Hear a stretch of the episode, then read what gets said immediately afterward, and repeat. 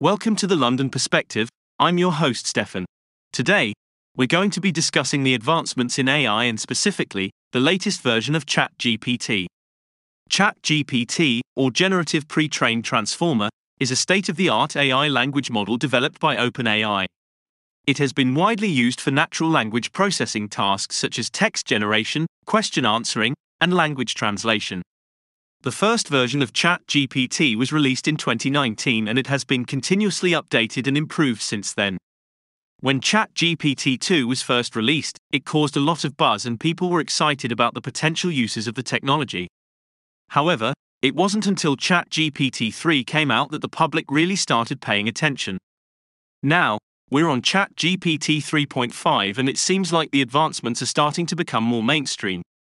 One of the real world applications of ChatGPT is its ability to generate human like responses in chatbots, which can improve customer service in various industries. Another example of ChatGPT's application is its potential to assist in content creation, such as writing news articles or creating marketing copy.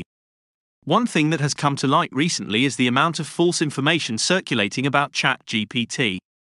For example, Someone made up a story that ChatGPT 4 would have 100 trillion parameters, which is completely untrue. It's important to only trust the information coming from the people who are actually working on the project. There is a lot of hype surrounding the potential uses of ChatGPT, such as integrating it into Microsoft Office or Bing. However, it's important to remember that the current version of ChatGPT is not yet reliable enough for research purposes. Bing and Google are both search engines that allow users to search for and find information on the internet. Bing also offers additional features such as image search, videos, maps, and news. As with any technology, there are potential ethical considerations that should be discussed.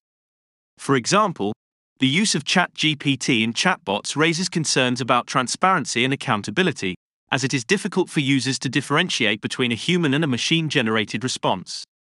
Additionally, the use of ChatGPT in content creation raises concerns about the potential for misinformation and manipulation. One of the benefits of using ChatGPT is the ability to come up with ideas that you may have overlooked before. It's a great tool for brainstorming and can be used alongside other search engines. However, it's unlikely that it would cause people to switch from using Google to Bing.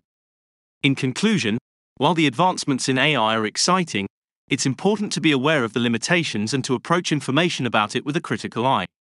We encourage you to share your thoughts and opinions on the topic, and you can leave a comment on the podcast website or follow us on social media.